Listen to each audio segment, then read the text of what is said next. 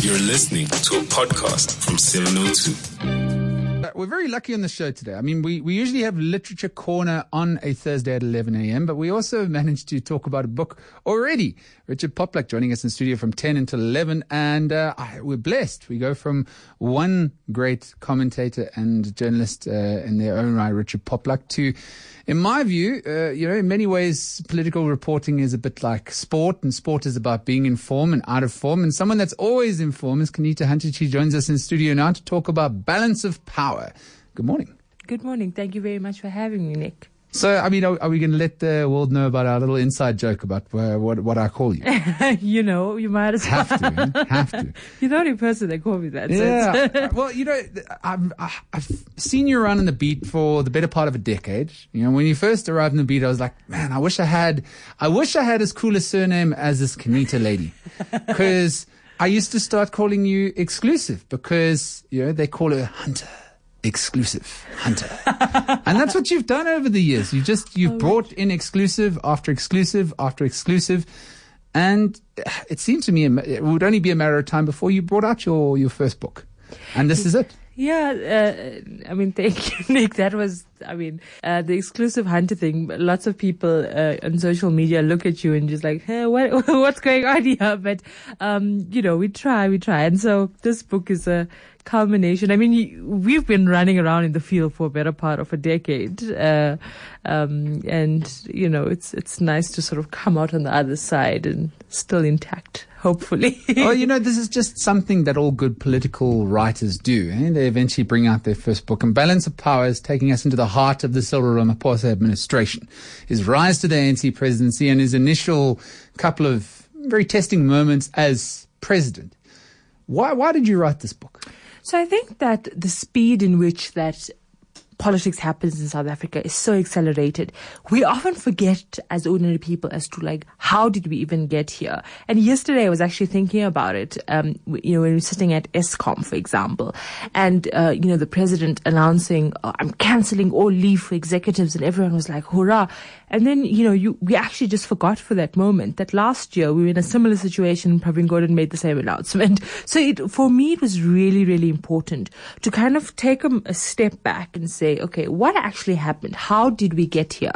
And, and, and, and Peter Bruce very kindly said, um, you know, um, as a shout for my book that it's the perfect primer. And that's what I wanted it to be.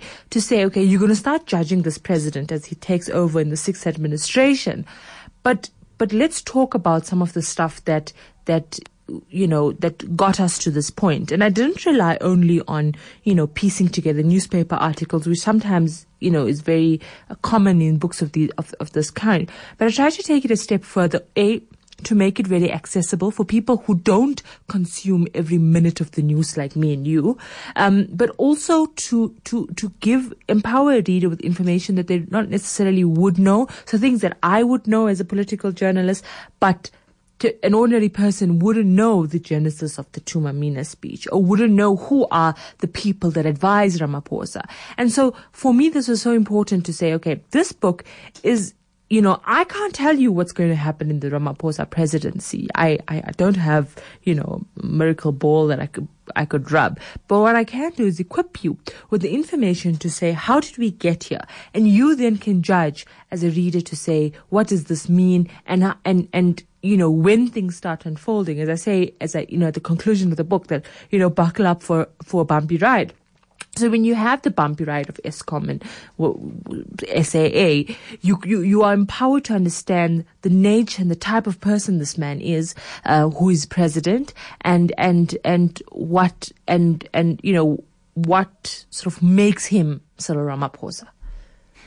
You just joined us, we're talking Balance of Power with Qaanitah Hunter. It's a book that she's put together on the rise of Cyril Ramaphosa to the uh, ANC presidency, the presidency of the Republic of South Africa, and also sharing some fresh insights into things like Jacob Zuma's removal, uh, how Thuma Mina was actually meant to be a chorus that was read out by Jacob Zuma himself. But let's go back to the beginning, right? It's almost two years to the day when we were both in the trenches there at Nasrec um, waiting for this announcement, right?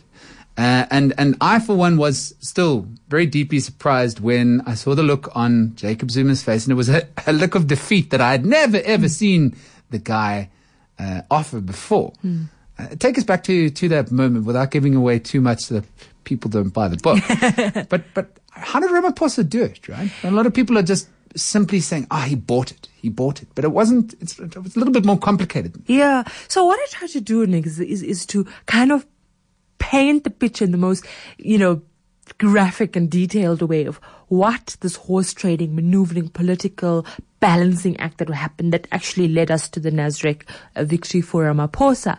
And it starts all the way back in 2012, where Ramaphosa's return to the ANC as in, into active politics as deputy president was engineered by the same people who opposed him five years later, who vehemently opposed him five years later. And, and could arguably be you know, the same ones that are driving daggers into his back now.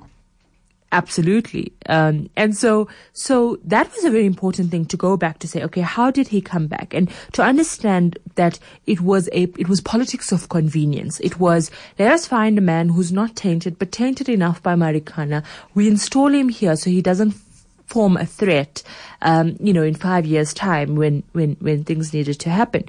Uh, Richard said earlier about, you know, we, we underestimate the devastation of the, of the, Zuma years, and you can understand the kind of desperation um, that that was needed to by Zuma and his allies at the time to install a proxy president of the ANC so that the status quo in many respects is maintained. And so, so, so, so, so five years after being installed by the Ace Magashules and the Zweli Mkhizes of, of, of the ANC. Um, the, you know, and, and at the time in 2012, the SACP in COSATU was so against the son of bourgeoisie, that, you know, that kind of thing.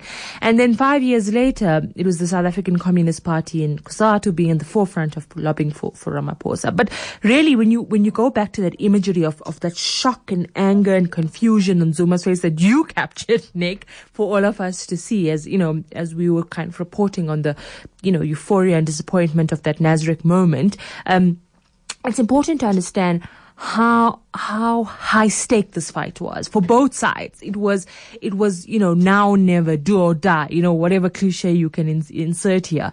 And so so so um, you know, what I try to do is to say, okay, these were the meetings that were happening. This was the negotiations and this was the sentiment of people.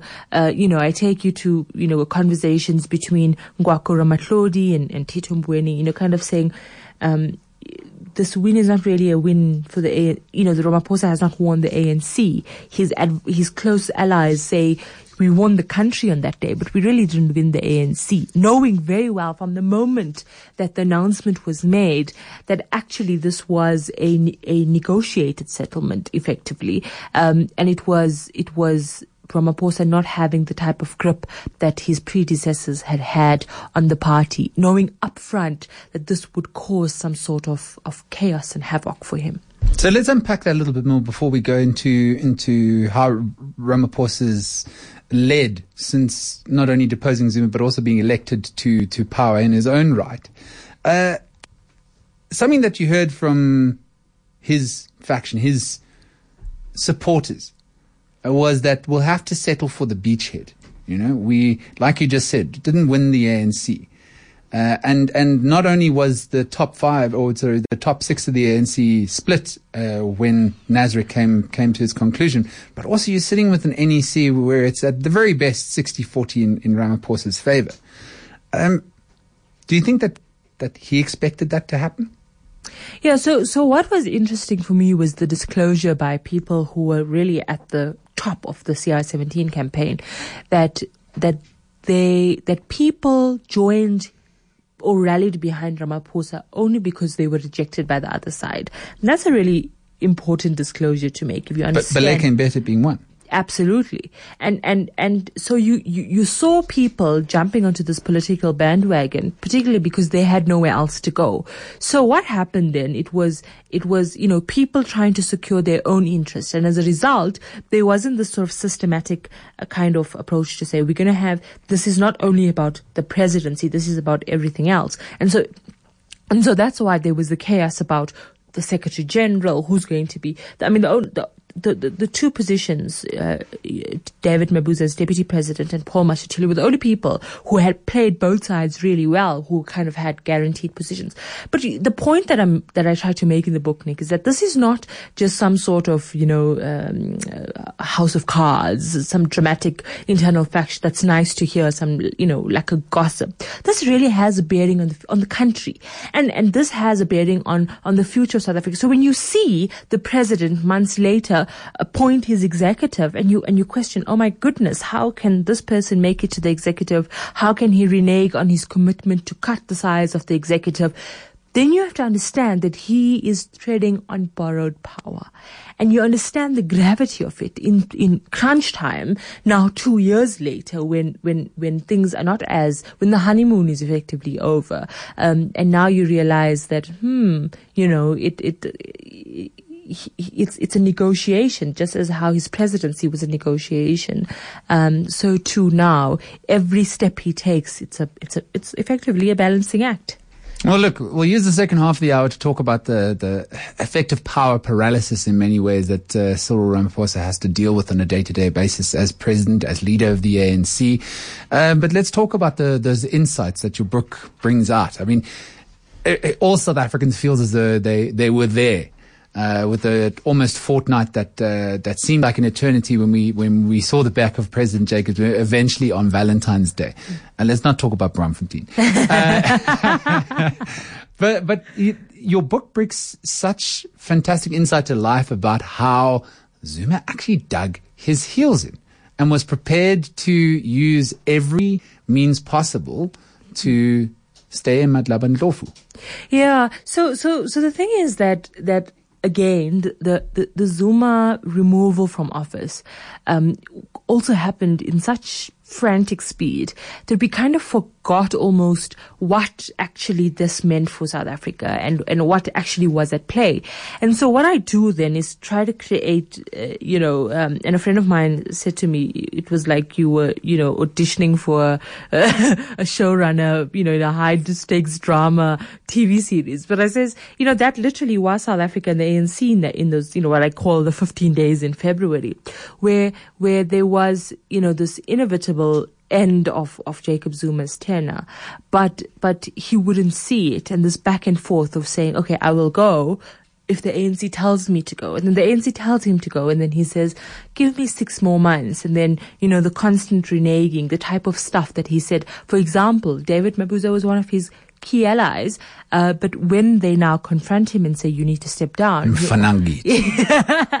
Wenza. So, so, so, so that kind of, of, of, of disparaging comments kind of un- really paints a bigger picture of, of, of what was at stake and what, of how he really could not leave office. And you can only understand now at the, you know, year, a year and a half or so later, where you understand, you know, it really wasn't in the plan for him to leave office. It was always to install a proxy so that whatever was happening, the dismantling of the criminal justice system, the evading of the court, full fruition. Absolutely. And I think that it was really, Nasrec was really un- uncomfortable, um, or, or, you know, a thorn in his way. And then the subsequent, um, uh, happenings that happened, um, you know, in February, uh, that led to his resignation as well. But, it's important because this was such an important time in South Africa's history. And, and, and I know, you know, I spoke to, you know, Kgalema Motlanthe where he, he very perfectly put it, uh, that, that, you know, we don't, we must not believe in messiahs. And, and that's, a very important message of the book that one man can't fix it all. But I do think that, you know, one man, mean, mean Jacob Zuma, led the, the breaking down of the state and his removal um, was really a, a, game changer for the country. Even though now uh, we look back and we say we have the same problems and we have the same, we have you know even worse problems. If you again look at SAA, state-owned enterprises, but the reality of it is a removal of a sitting president or the resignation of a sitting president and these dynamics that happened within the ANC is really historic and it, it was important for us to understand it, but also to to get the details that you wouldn't have necessarily gotten if you just read papers and listened to the radio. If you've got a question for Qaanitah Hunter, eh, she's an author. We can call you an author nowadays. You've got your first book out the way. Uh, but one of the country's best political hacks. She's with me in studio here. Her book's called Balance of Power. Give us a call, 011-883-0702. Maybe you have your own insights, your own thoughts, your own uh, queries of how we got here. Um, and if you don't want to give us a call, remember that WhatsApp line 0727021702 and 31702 on the SMS line as well. So one last little sojourn into Jacob Zuma and and uh, his removal from office. What do you reckon he would have done in those six months? oh well, just introduce Ramaphosa to BRICS leaders, as he said. yeah, yeah, right. I, I, really think it was it was an effort to tighten loose ends. Um, there was a lot of I mean, there was a lot of craziness happening at the time. I, I mentioned in the book a little bit of, of this kind of um, attempt to mobilize the Amabutho, which is, um, you know, the, the, the, the Zulu uh, Royal Army, um, and how that kind of backfired for him. But also, you know, if you if you look at it now and the decisions that have been taken since then in terms of of you know trying to repair SARS, trying to repair the criminal justice system. I think um, those six months for him would have been an effort to just kind of cement his his his his power in a way that will be very difficult to undo. To a large degree, um, you know, even though, and, and, and I mentioned it in the book, how Ramaphosa's advisors say that they didn't understand how, how broken the system was and how deep it goes. Um, and, and I think that that six months would have given him an opportunity to make irreversible, uh, um, decisions or irrever- irreversible um, policy choices. Yes, in a way that would kind of protect him and his allies more than the, what they have been protected. And to the large degree, Nick, they've they you know the the nine wasted years, if you may, um, kind of, you know, made it impossible for people like Dudu Myeni to face the consequences of their actions. And so what we have to identify and what we can't discount is that it was really intelligent, it was structured, and it was methodical in how the state was broken down into pieces for personal gain. And so that I would think that, that that six months would have used to cement it so that it would be irreversible. Well, Paul in Cape Town's just SMSed in. Is it true that he was really ready to call a state of emergency and, and bring in the army? Yeah, so there, were, there was the, the suspicion, particularly because uh, days before the Nasrec conference, he had uh, uh, uh gazetted quite draconian uh, state of emergency rules. It was gazetted at the time. So there was this kind of question as to, hmm, what what are you planning? Um, obviously, you'd, we'd never know um, what was the intention of Jacob Zuma at the time. But but just what happened since what happened after that, even though, I mean, the ANC was really conciliatory to him. Ramaphosa was really, you know, this is my BFF almost. Uh, uh, even when they were trying to get him out of office, there was, you know, celebrations and, and, and farewell parties and whatever. So it wasn't, it wasn't as, you know, what you'd find in, in you know, typical of African countries where, you know, the, the, the, the, the, new leader, you know, sends the army to jail, um, the former president. You know, that, that, that, that didn't happen. Um, but, but it's, it's, it's, it's, it's interesting that even though there was this, you know, he had support, he had proxies still in senior positions in the ANC, etc., etc. There was still this effort to to to kind of uh, win at all costs. Qaanitah Hunter in studio with me, Nickolaus Bauer, standing for Eusebius McKaizer on the Eusebius McKaizer show until midday, talking about her book, Balance of Power. Takes us to the heart of the Cyril Ramaphosa presidency and his rise to power, not only in the ANC presidency, but also in the union buildings. More on that in a moment. Literature Corner. Welcome back. Uh, we're talking to Qaanitah Hunter in her book, Balance of Power. I hope it's the first of many because you provide very expert insight into critical uh, political uh, moments in our not too distant history. Uh, but let's, let's talk now about what has happened in the Cyril Ramaphosa presidency. Not only since he uh, deposed Zuma in 2018, February, Valentine's Day, uh, but also when he actually won the election. Mm. Uh, and in many ways saved the ANC from what was going to be defeat in Gauteng. And I mean, Fikile Mbalula is, is on record saying the ANC was cruising for a bruising in the elections had it not been for Cyril uh, himself. So, so uh, what's your, your take? And also, you know, not giving away too much so people don't, don't mm. buy the book uh, on the election and on the way the ANC approached that election. Yeah, so the, the what, what Ramaphosa had when he was uh, uh, uh elected by Parliament in 2018 was the luxury of political capital and optimism, what we now know, you know, Ramaphoria. And so that was something that not many people, not many presidents had had that luxury of people without him doing anything, just had this optimism. And I think it stemmed from the fact that we had reached rock bottom and people were just like, we, the only way we can go as a country is up. And so I kind of understand where that was coming from. And, and, you know, as he got into um, office, there was a lot of commitments and bold commitments that he made, especially, you know, last year in his first year's office. Um, you know, the fixing of SARS, and then there was, you know, the commissions. But but but SARS is a very good microcosm when we talk about, you know, the Ramaphosa being a decisive leader. And a lot of people, you know, are really angry about the fact that he doesn't sort of take decisions and stick by them. And and and his advisors kind of um, ha- have a response to that, and they say he plays a long game. And so um, I, you know, what I do is I take you to this meeting that Ramaphosa had with Tom Moyane, the former SARS commissioner, where he says, step down, and the two of them have a fight. And effectively, it was like game on, and, you know, it was Ramaphosa versus Moyane. That lasted eight or nine months of 2018. Um, and at the end, he was fired, and the courts agreed with the decision, and, and, and, and Moyane was out of, of SARS. So that is sort of touted as, as can you see he plays the long game?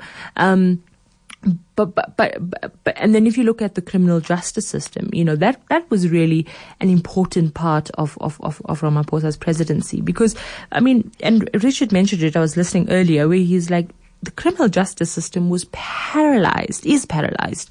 Um, and, and you can't fix anything. If I mean, a president can't arrest people, nor can us as journalists. So, so it was about fixing um, institutions, appointing heads. But I think the problem came in just like the problem with the with the euphoria around Ramaphosa's presidency is because we were so desperate to get some good news and get some optimism that what we effectively did was we, said Ramaphosa's going to fix it. Shamila Batohi is going to fix the N- NPA. General Lebeya is going to fix the Hawks, and then hurrah, we're going to be fine. Not realizing how inbred this corruption and, and, and, and looting, etc., has, you know, is number one. And number two, that people on the top can't fix it all. They just can't.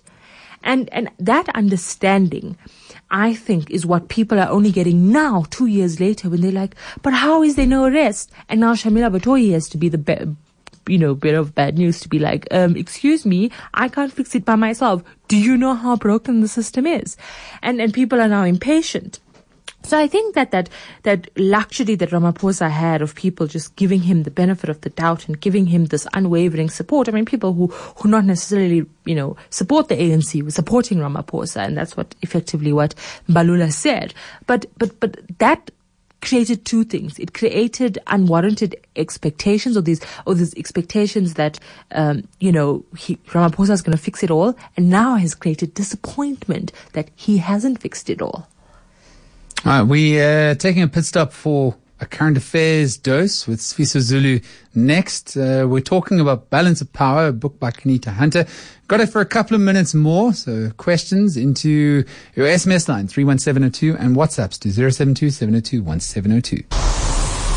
The Literature Corner.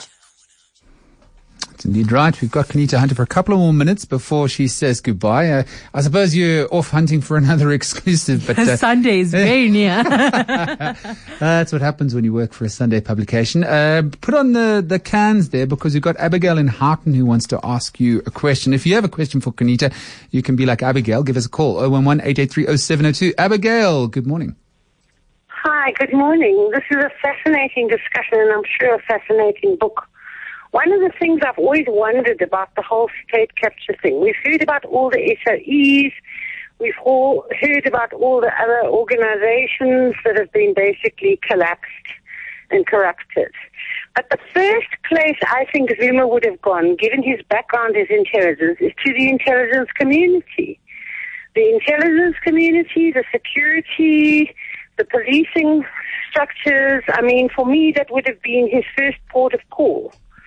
So I wonder if she's got any information about that. I mean, I know there are incidents. I'm not saying this latest Eskom thing is genuine sabotage or whatever, but there are instances where I've personally felt that that Ramaphosa is being sabotaged. So I just want to hear what her opinion is. Thanks for that, Abigail in Houghton. Your thoughts, Qaanitah? So Abigail is in luck because I really dedicate almost a chapter on on on, on this uh, on, the, on the intelligence agencies, um, and and I and I sort of mention anecdotes about how uh, before the before the Nasrec conference, how you know money of the intelligence agency was basically uh, you know uh, used for the conference and looted something in the you know hundreds of millions, and and and the thing about um, intelligence playing a role in politics, um, you know, was something that has been going around for a long time, but it was really entrenched in the Zuma years. And I give anecdotes of that. We talk about um, the Sydney Mufamadi report, and that was a very important report, uh, a panel that Ramaphosa put in place when he came to office to say, let us understand the scope of what really happened, and that kind of paints a picture how money was looted, how it was politicized. For example, there's an operations um, unit within the SSA called Special Ops, um, and we know that it's head by it was headed by um, you know Zuma spook uh, uh, Thulani Dlomo, and basically in their annual report they would list successes, right? And they part of their success would be we intercepted CR supporters wearing CR regalia. That's a success story.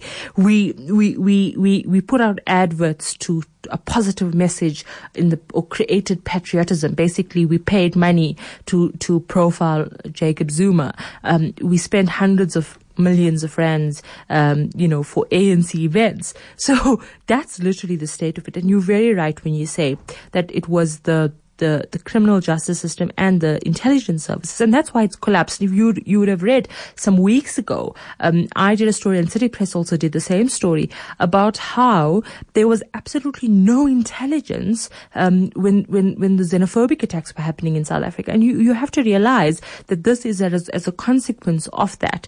Um, the, the, the, interesting bit, right? So this is where things get interesting, is that Ramaphosa had said to us, and, and you know, he, he they, we, I, I, quote him quite um, extensively on his views about how intelligence services play played a role in dealing with him politically. You remember, um, you know, accusations of him being a spy, and I mentioned in the book that for the longest time there was this narrative that Ramaphosa was actually some sort of plant of the CIA, believed by Zuma and those around him, and so and so so, so the, the, the test now for, for, for looking forward is that a, will he be able to, to, to, to reclaim the intelligence services? There is an effort to split it and reform it, etc., etc.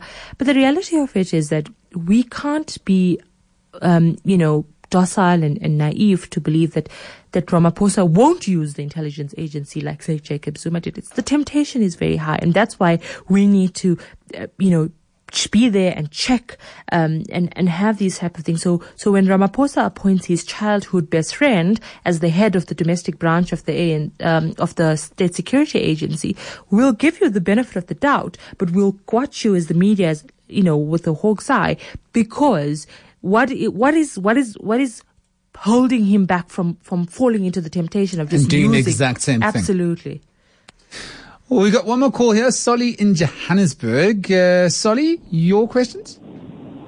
My question is, my, my, my comment is that our presidents need just to do away with intelligence because the intelligence, all of them belongs to Jacob Zuma.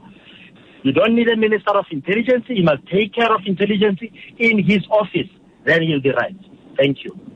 So that so that was actually a, a, a a proposal on Ramaphosa's desk when he took over, you know, the consideration of shutting down the intelligence agencies and bringing that, that that kind of uh, power to the presidency. But I suppose there was legislation, etc. That's the problem. And so the review of it was, okay, we will, uh, you know, they'll have like, uh, go back to the old structure under Mbeki where there's a, a national intelligence coordinating kind of you know, the uh, coordination that happens at the presidency, but then, but then there's a domestic branch and a foreign branch, and you need intelligence because the world, everyone else has intelligence. But, but, but really, we've come from an intelligence state, uh, paranoid intelligence state, um, and and the only way to fix it is to, uh, you know, without sounding very Trumpish, but to drain the swamp. How deep is that swamp? One wonders. okay, so so let's talk about uh, some other interesting insights there, and uh, and not try and delve too heavily into the things that need to be done in order to clean out the Augean stables here at the union buildings and throughout the entire political system. Uh, Thuma Mina, you know, became a rallying call for Cyril Ramaphosa after his his maiden uh, State of the Nation dress. Yeah. After uh, Jacob Zuma broke up with us on Valentine's Day, and everybody's like, yeah, Thuma Mina, oh, it's me." That was Jacob Zuma's speech. Yeah, yeah, that, that, that reference. So, so I was in the course of writing this book. I was quite fascinated because it really became the, the you know, the the amandla of of of of of, of Ramaphosa. You know, Thuma Mina. He was known as President Thuma Mina. You know, you'd find you know executives in in Sandton. You know, be like Thuma Mina, and you're like, okay. But but but you know, it set me on a course to find out what is the genesis of the speech, and I kind of tracked down a, the speechwriter who, who, who put this together. And he was um, a speechwriter in the office of the deputy president at the time. His name is Wonderboy Peters. And he details of how he kind of found these lyrics and how he thought it was so important. He was writing this, spe- this speech for Jacob Zuma, who was still president at the time. And for him, he said he was looking for something that was going to create this, you know, this patriotism, this people are going to, because like, you know, Baba was going through the most at the time, and he was trying to find something that would kind of lift the spirits of the country. And he, you know, he got the inspiration from a 1996 speech of of of uh, former President Nelson Mandela. You know, this new patriotism, and and then you know searching the internet, kind of reflecting, he finds these lyrics of Hugh Masekela of Send Me and Thuma Mina, and he listens to it and listens to it and listens to it, and he writes the speech, which he's so proud of, only for uh, Ramaphosa to get elected, and his advisors, um, you know, are so suspicious, of, no, not suspicious, but, but really, um, you know, not keen on including this reference into his speech. And it took, you know, the now head of the, um, of policy in the presidency to say, no, this will lift the mood, and they had to basically fight its way back back into the speech. His advisors really were shocked when Ramaphosa concludes that speech where he says, and you know, I quote the words of Hugh Masekela, and literally the entire um, National Assembly stood up. I saw journalists standing up and I was like, what? You know, the kind of applause that he was given, that moment really, it really spoke to the moment and his advisors saying, you know, we had no idea at all. Um, but it's just, you know, for me, it's really an interesting anecdote because, you know, Thuma Mina would go down as the I'm an African speech of, of, of Thabo Mbeki. And obviously it took us years later to find out that how, you, you know, uh, with Frank Chikane saying that when he left the house late at night, the speech hadn't been written, but the morning the speech. So those, these type of speech kind of shape, because, you know, people cling on to the, you know, these kind of slogans, etc. And, and, and for me, it was just important to find out how did it come about? Who came up with the idea? Only to realize that it was actually something for, for Zuma to say. But I mean, Ramaphosa owned it and, and it, it then became his slogan. So we could talk for ages, but unfortunately, uh, the hands of time are uh, are working against us. Uh, let's let's end our discussion on the book about who Cyril listens to. You know, who who are Cyril's kitchen cabinet? The president. who are the president's men? the EFF would like us to believe it's Pravin Gordhan, and I don't know if it is. I mean, after the last week, I, I don't think so. Eh? You think? I don't know, but um, but it was interesting to see who the people that Ramaphosa brought close to him, and there was almost a sense of loyalty in terms of how he decides who he gets advice from. The type of people that he that he surrounds himself with. Steyn Speed is someone who sort of grew up with him in the ANC when he was Secretary General, worked for Mbeki, worked for Kgalema Motlanthe, and now is his political advisor really strategic position him choosing someone like Charles Nqakula to head his um, his uh, um, you know sec- be security advisor, um, you know the, the, likes of of uh, um, Roshin Singh being his chief of staff. Um, for example, uh, you know, um, um, the, you know, Mary Nicol, who who was worked with him as his PA when he was Secretary General. So, so what Ramaphosa did is when he assembled the people that were close to him, um, or his advisors and the people that he takes counsel from, he really took people along with him that he had a history with, all the way back to when he was Secretary General of the ANC. So it kind of shows the type of personality that he is and the type of you know these are his people. The the the, the, the one criticism that he that he, he got from people within the ANC is that he didn't he's doing or he has done the same thing Jacob Zuma did. And if you talk about, um, you know, there was there was appointment of the head of the VIP security, Wally Rhoode, um, uh, you know, where people were saying, hmm, you're doing what Jacob Zuma did, brought all his people from KZN. You just, you know, someone laughed and said, you know, this is this is sort of patronage that went to private school. And so, so, so, so, so, you know, these are the type of. It's important to know that you know there's there's a Bejani Chauke that has the president's ear. There's a Steyn Speed that has the president's ear. There's a um, Dornay Nicol that has the presidency ear, uh, and how he kind of appointed them, the history in terms of legal decisions. There's a person called Jele. You see, the thing with Jacob Zuma is because of the notoriety of the people around him, we got to know them. We got to know Michael Hulley. So every time there was a Stalingrad legal defense, we would know that was coming from Michael Hulley. So in, in Ramaphosa's case, we, we, we introduced to someone called Nkosazana Jele an ad, you know advocate who's who's who's basically advising the president on his legal strategy. And I think it's really important but because when we start trying to hold him accountable, when he makes foreign affairs decisions, when he when he decides to cut a trip back from um, cut a trip short from Egypt and come back to South Africa to deal with um, uh, with Eskom, we know that the person who's advising him there is Kulumbata, who's his who is his uh, international relations advisor. So I think that it's it's it's it's, it's as much as it's important to know the president, it's more important to know the people around him. Obviously, there'll be lots and lots of people who unofficially, in dark corners, give the president advice, um, and we'll we'll get to know them eventually. I got to be honest with you, man. Uh, this conversation that we just had over the past 45 minutes has just reinforced my belief that I've done so little with my life that you've managed to do this and you're not even 30 yet. How long until you're running a newsroom?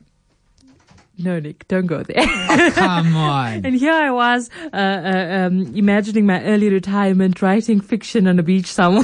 no, uh, no, abso- chance. absolutely not. I think that, uh, there's there's so much that we still need to do, Nick, and and and really, you know, sometimes you get jaded, and I, I think this year was a really testing year for me. And I often speak about, you know, the the consequences that you know the type of bullying and harassment that we face as as journalists, and more so as political journalists, have in our mental health. It really has been a challenging year for me.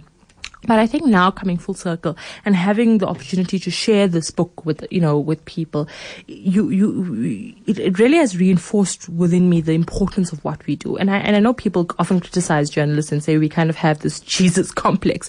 But the reality of it is it's really important to do what we do. And, and again, when all systems were broken, it literally was the court and the media that held up our democracy in those nine years. Um, and, and so, I, I'll be around for a while. Parting shot. What does it take to, to be a good political reporter in South Africa? it takes dedication, empathy, and real hard work. You know the the hurry up and wait. That's our life, and and and that's what it is. And I also think. Um, uh, asking questions. No question is silly. And that was something that i had to learn. I was i was 18 years old when i was you know running around uh, behind julius malema or whatever. And and i had to to, to get that confidence in, in, in, in just asking questions. So, so explain to us, is the sabotage? What is the, what do you, do you think one man shutting down a, a device, uh, can, you know, wipe so much of, of, of megawatts off the grid? You know, those type of, you know, silly questions, um, really is what gets us, uh, to the heart of issues. And I think that, uh, in South Africa, if there's a message for, for my comrades, other political journalists, other journalists, is that now's not the time to give up. If you're looking for something to put in your Christmas stocking, Balance of Power by Qaanitah Hunter is a good idea. Thank you so much for coming into studio and uh, strength to your pen and strength to your leadership in a new newsroom in uh, uh, the not too distant future. Thank you very much, Nick.